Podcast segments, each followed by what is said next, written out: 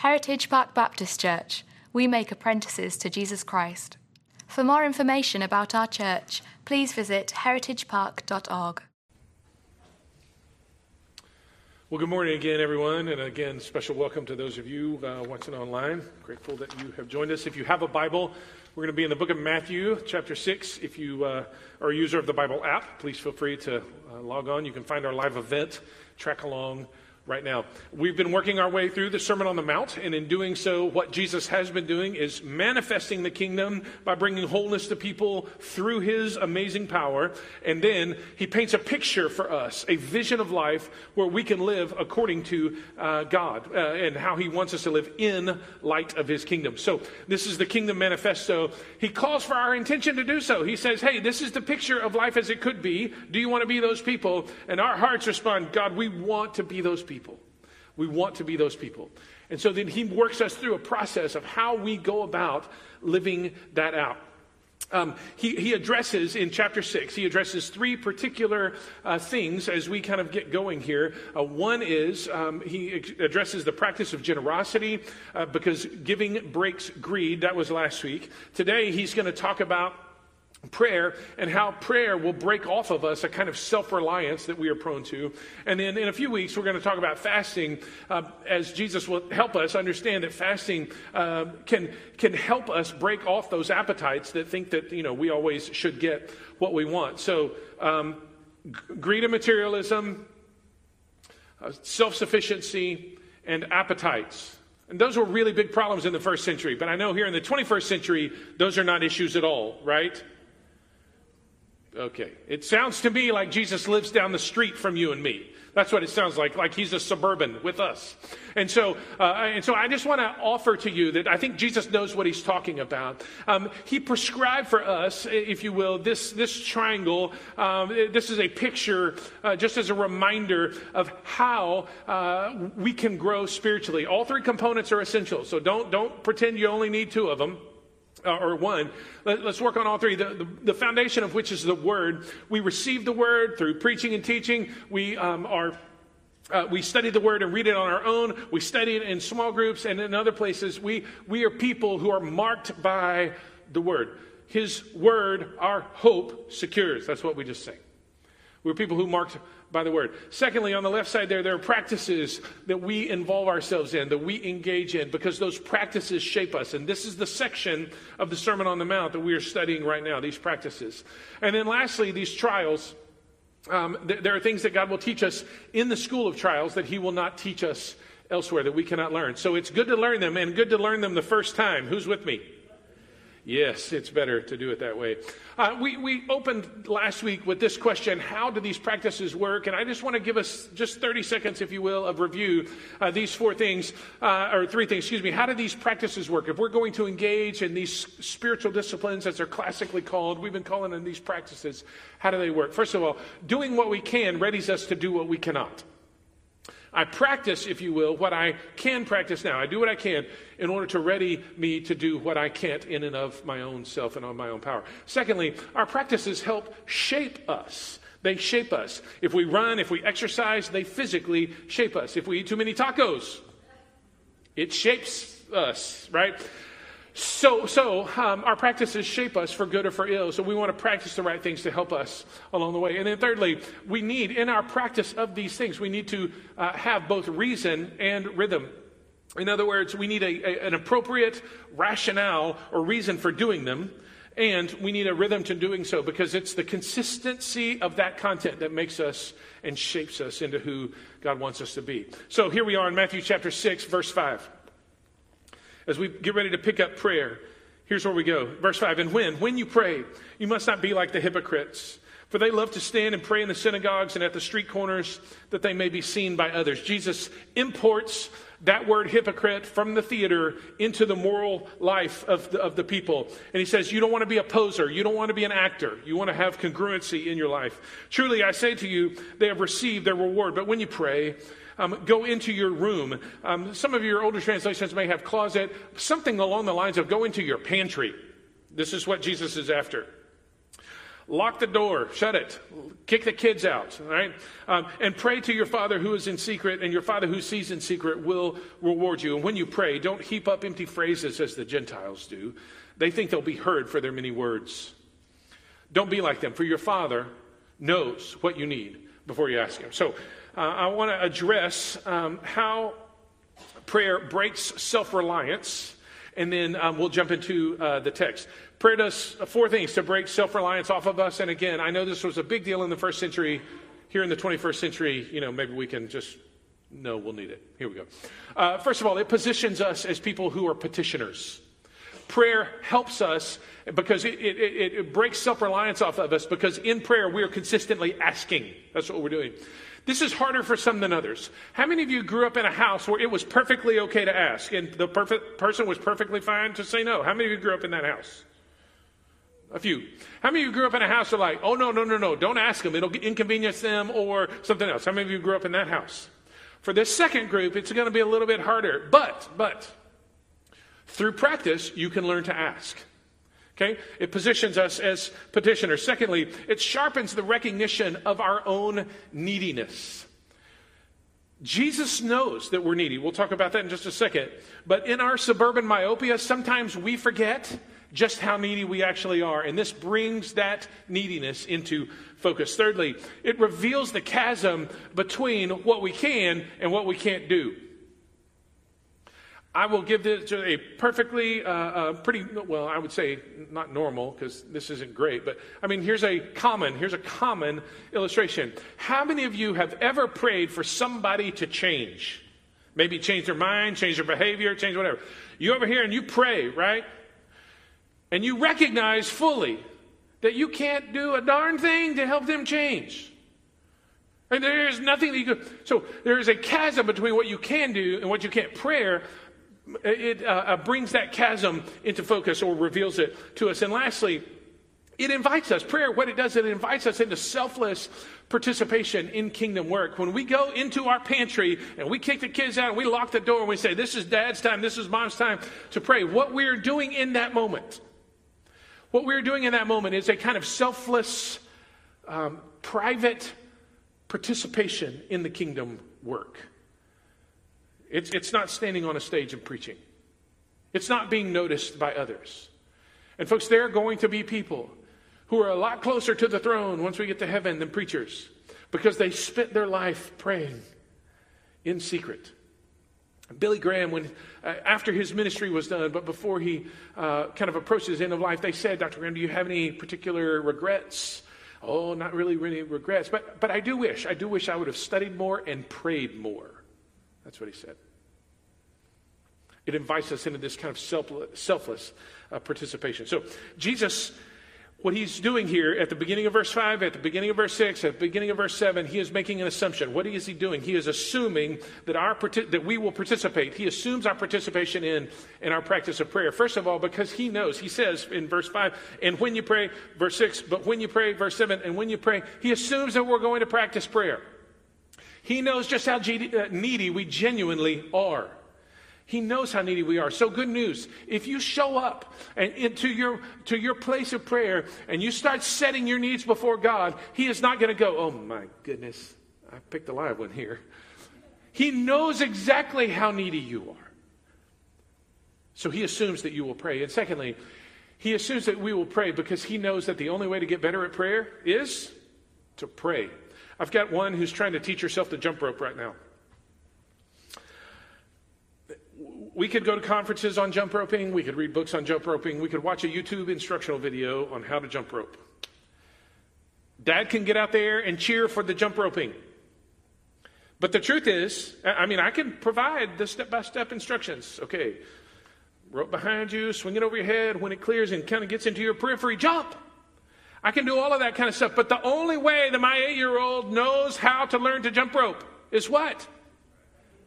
You, you, get out there and you try to jump rope and you swing it over and you hit yourself in the shin and you're like, I'm never doing this again. And then you step over and you do it again. You get one foot over. That's worth celebrating. Amazing.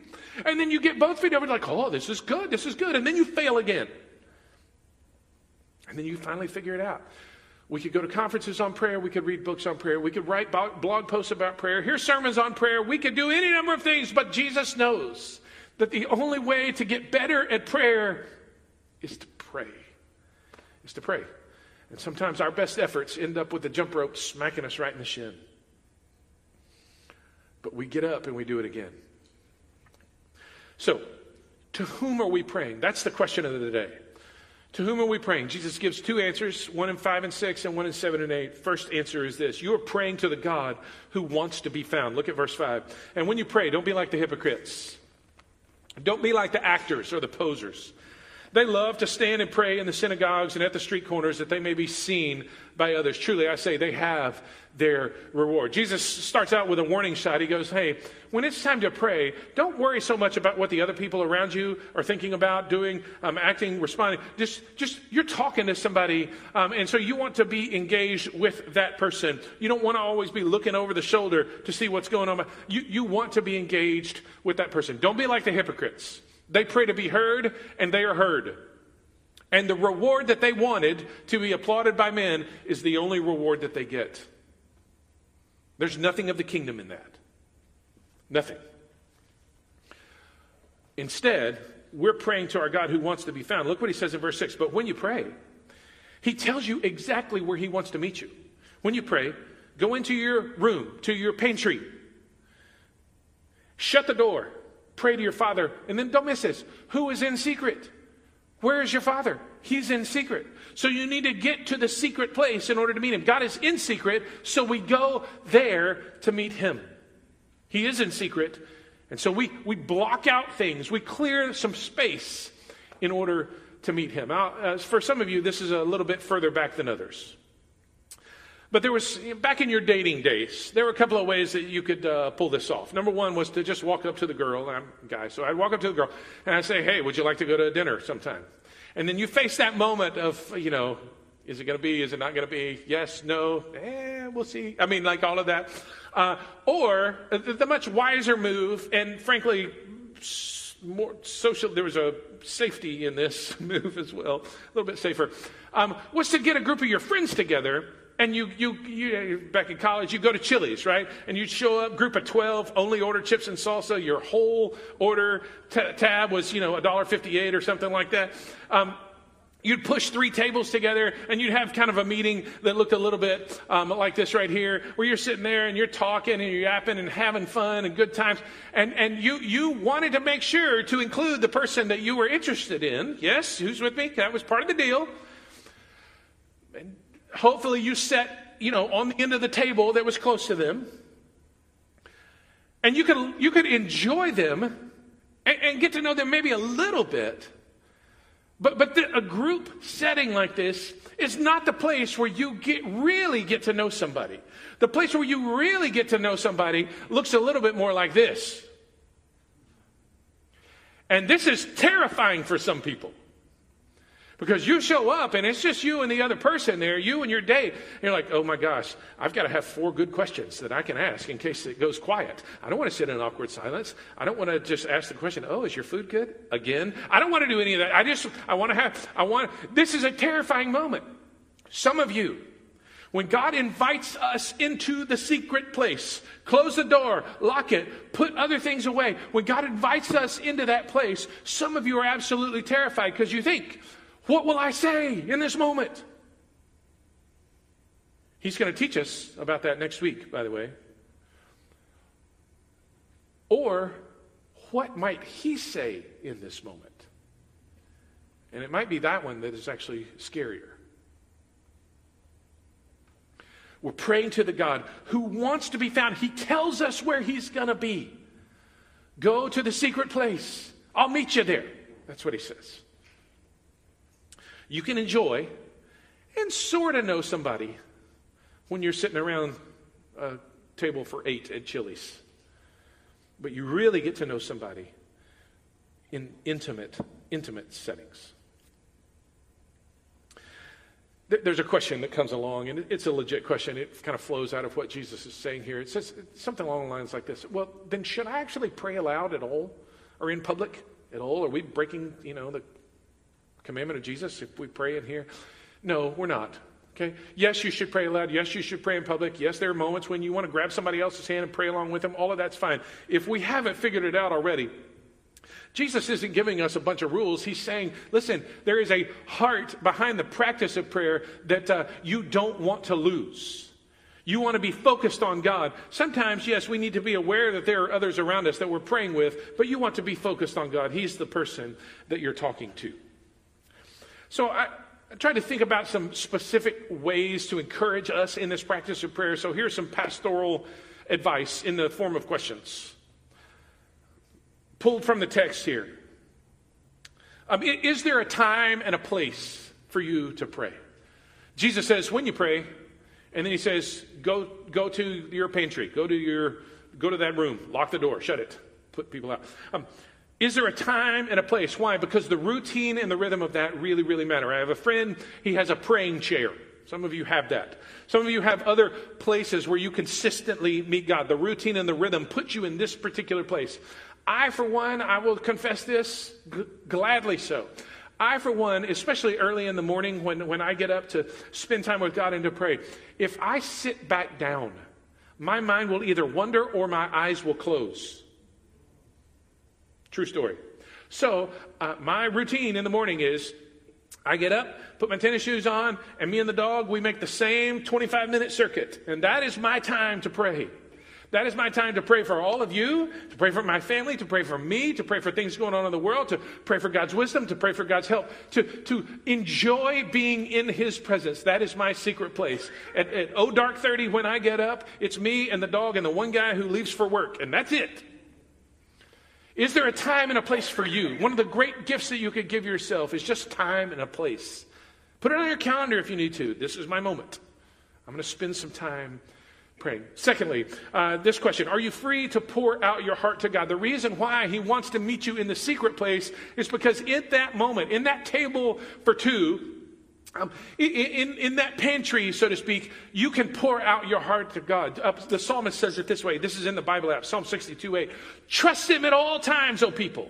Some of you are, are uh, at the good times right now. Some of you are at the low times right now. Either way, the Bible says, trust him at all times, O peoples. And then the next phrase, pour out your heart before him. This is why we go to the secret place, because we can pour out our heart before him. What, what distractions or disruptions mess you up in prayer? The reason why I go walking in the morning is because I think better. I communicate better in prayer when I'm walking. Um, some of you need to leave your phone in the other room. That is a distraction for you. And so, the best thing you could do for your spiritual life is to make sure it stays in the other room, wherever that may be. Where, are you undisturbed? Uh, for me, my biggest challenge is not technology, it is hurry. Sometimes I, I get so much going on in my brain. I, I just kind of walk through my normal prayer routine. Just, I just, I'm in a hurry. You don't build relationship if you're in a hurry. So I have to slow myself down as I pray. Are you free to pour out your heart to God? Nobody pours out their heart if they're in a hurry. Are you free to pour out your heart to God? Third question uh, Are you in a conversation or are you going shopping? Sh- shopping, you got a list and you got boxes to check. Here's what I'm doing. He wants to meet you in that secret place. And he wants to share things with you there, not to, to be with you there. And there are things that will happen. Yes, there, will, there, are, there are answers that will come. There are visible effects for your invisible action. There are seen things that will change in the world because of your unseen action. That's true. But the greatest reward, he says, and your Father who sees a secret will reward you. The greatest reward is not your answer to a, a particular request, it is his presence with you. You get to meet God and be changed by him. The Spirit, Paul says it this way that we have boldness and confident access in one Spirit to the Father through Him. The Spirit beckons us in. He, he calls us, He invites us in, and Jesus grants us access to the Father, and the Father receives us and hears us. The greatest reward is getting to be with God. So we don't go shopping. We instead are in a conversation with a real person. The question is to whom are you praying?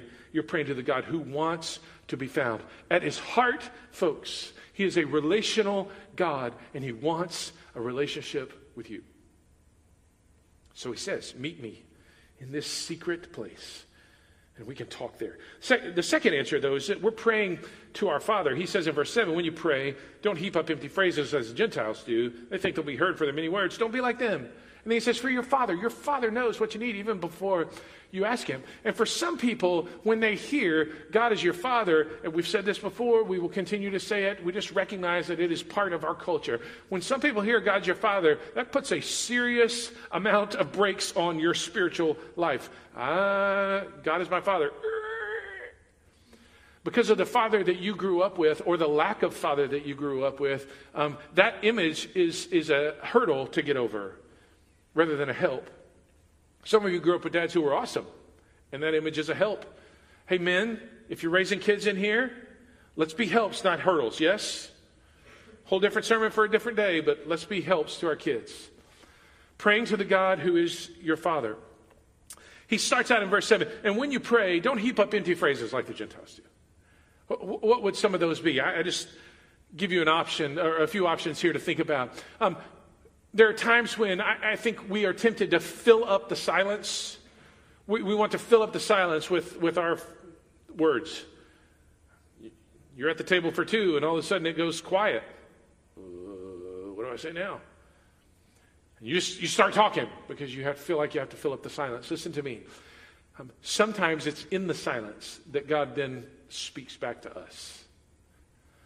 Um, another uh, way that uh, some people heap up empty words. They have ongoing repetition of requests or uh, or particular phrases, and so when they're praying, I, I'm really not being judgmental. I just I'm trying to help us to think here. Ongoing repetition of these things. Again, maybe they run out of things to say, and so they just start the list all over again.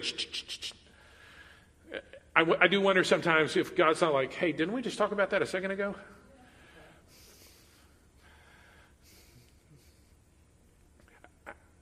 I, think as we mature in prayer, we can get more confident in how we ask and when.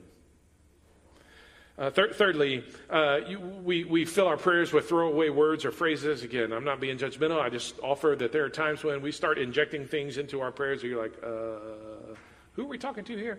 And lastly, um, maybe we change our tone or our vocabulary. I grew up in a church where the deacon, after the offering, we sang the doxology and then the deacon would pray for the offering. That deacon, it didn't matter who it was, the same transformation happened. Their voice dropped about an octave and they started speaking Shakespearean English. It was amazing. I mean, these are good old boys from small town East Texas, and all of a sudden, D's and nines were all over their life. Our charismatic friends, they talk about a prayer language. That was a whole different kind of prayer language there. So I, heaping up empty phrases. Again, I'm not being judgmental. I just want us to think for a minute about that kind of stuff. But if we do that, what does he say? If we do that, we, we act like we don't know God. When you pray, don't heap up empty phrases as the Gentiles do. Those people who don't know God, they don't know who they're talking to. We're talking to our Father, but they don't know who they're talking to.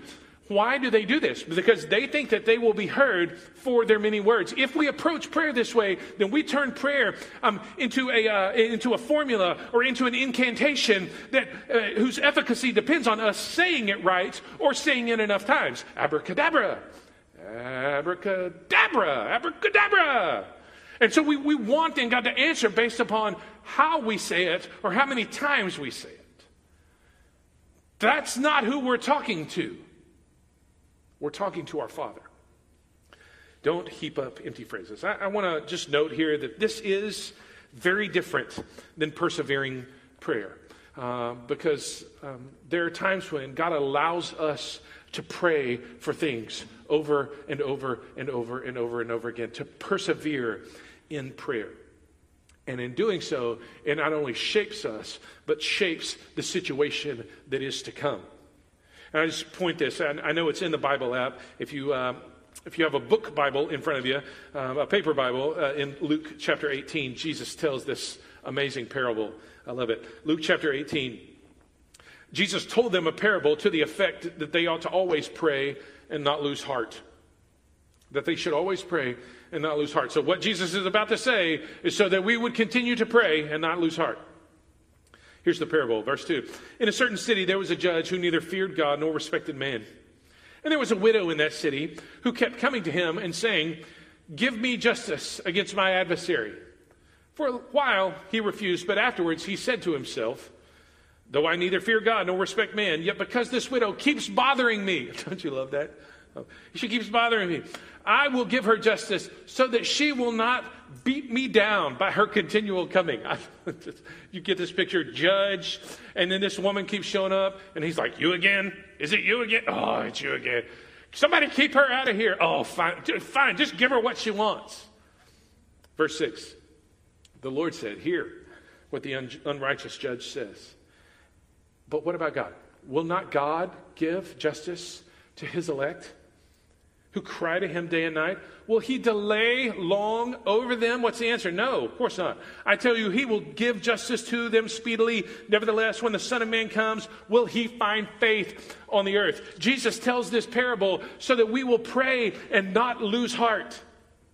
And there are times when um, God lets us persevere in prayer because it's not only shaping us, but it's, it's preparing the situation that is to come. Listen to me, church family. Some of us approach God like, oh, we just got to wear God down on this. No, no, no, no, no, no, no. That's the way, that's, that's the, that's the point of Jesus telling this parable. There is an unrighteous judge who himself will be worn down. Listen, if God, who is righteous and wants to do good and justice in the earth, hears his people pray, what do you think is going to happen? He's not going to wear down. He's going to get the scene ready to come through for his people. There, there's a difference. Heaping up empty phrases is one thing. There's a difference between that and persevering prayer, and the difference is what's going on in here. And he closes that little teaching by saying, When the Son of Man comes, will he find faith on the earth? What kind of faith? The kind of faith that perseveres in prayer. God, you haven't given me an answer yet. But I'm setting this before you again, not because you didn't hear me the last time, but because I know you're shaping me and you're readying something else. And I can't wait to see how you're going to work this out, how you're going to do good, how you're going to bring justice, because you love that stuff. Can't wait for you to do that. Some of you have been praying for something for decades. You measure it in decades. And I just want to say to you keep persevering because what God is working out because of your sowing in is going to be astounding. A couple of questions that follow here. So, should then I pray scripted prayers? So, again, it comes kind of right out of this text like, don't heap up empty phrases. Should I pray scripted prayers? Um, I, I want to answer that with uh, just some ideas, some reflections. No, number one, the longest book in the Bible is a book of scripted prayers the book of Psalms. And if you are learning to pray, let me invite you to pick up the book of Psalms because it will be your best friend. In the highest of highs and the lowest of lows, in my life and journey in learning to pray, the Psalms have absolutely, without question, been my best friend. They, when I don't know what to pray, they help me know what to pray. When I run out of words, they give me words. And they give me permission to pray things that I wouldn't necessarily think that I had permission to pray. There's some really honest, gut wrenching stuff in the Psalms. And that gives us what, these, these, these prayers there. They give us that. A couple of other resources I'll just point to very quickly. They help me think and because I'm thinking better, I'm also praying better. One is the Valley of Vision. Uh, it's a collection of Puritan prayers. There's any number of things uh, that you could uh, uh um, see in here, but it just like this. And you read that prayer, and uh, my, for me, my mind gets churning, and because my mind gets churning, I'm praying. I'm praying better. This Valley of Vision. Uh, for some of you grew up in more formal religious settings, you may recognize this. The Book of Common Prayer. Our Anglican brothers and sisters they they use this on the regular. This is a set of scripted prayers for any number of occasions, and and it can be really helpful if you run out of things. But um, the the other thing that I would say, I would actually point you to the next four verses. We're going to talk about this next week. Uh, when you pray, pray like this Our Father, the one in the heavens, Hallowed be your name. Your kingdom come, your will be done on earth as it is in heaven. I've got needs for today, so give me what I need for today. Forgive me of my sins, and I'll be a good forgiver. Don't lead me into unnecessary trial or temptation. Instead, would you deliver me from the evil one? And Jesus provided a model for us to pray. Second question Should I pray scripture prayer? Second question flows out of this is if God already knows, why in the world would we ask? And the answer to that is actually very simple. He knows, so we ask. But because He knows, we're then free to ask. That's the way we need to be thinking about this. Not, oh, well, I'm not going to do this because God already knows. No, no, no. Ask because he, because he wants a relationship to us and because he already knows that then frees us to ask um, these things of him. And I'll give you this part of Henderson family um, dynamic. On the way home from soccer practice, a couple of times a week, we pull off the Gulf Freeway uh, and we turn on 518 headed towards home in West League City there. And uh, the first restaurant that is there at 518 in League City, I have failed in raising my kids. I mean, it's the truth. Because this one in particular, her favorite fast food restaurant is Taco Bell. No, not amen. Y'all people, y'all are, I'm praying for y'all right now. We got options. And it's Taco Bell? Okay, fine. So, our deal is if she's hungry after soccer practice, which sometimes she is, when we kind of exit and make the run, all she has to say is, Daddy, can we stop at Taco Bell? What's my answer? Of course we can. Yes. You want something? Her favorite thing comes off the dollar menu. You want something from the dollar menu at Taco Bell? My answer is yes because she knows that I will say yes, she's free to ask. And because there is a Father who is in the heavens who knows what you need, listen, you are free to ask. You're free to ask. That's why we do it. His heart is relational. He wants you to be in relationship. If she doesn't ask, we drive right past it. We do. If we don't ask, we'll miss out on some things. But because she asked, I stop. My heart is to be engaged with her. God's heart is to be engaged with you. So much so that he sent Jesus to die in our place and for our sins and to rise again so that we could have life, a relationship with Him that starts today and lasts forever and is indestructible even by death. Eternal life. He wants us to know Him. He wants to be found. At His heart, He is relational. And to prove it, He sent Jesus. And that's where we stop today. And it's where we pause to remind ourselves through the practice of communion. These are moments where we remind ourselves that God is a relational God. And He wants us to be in relationship.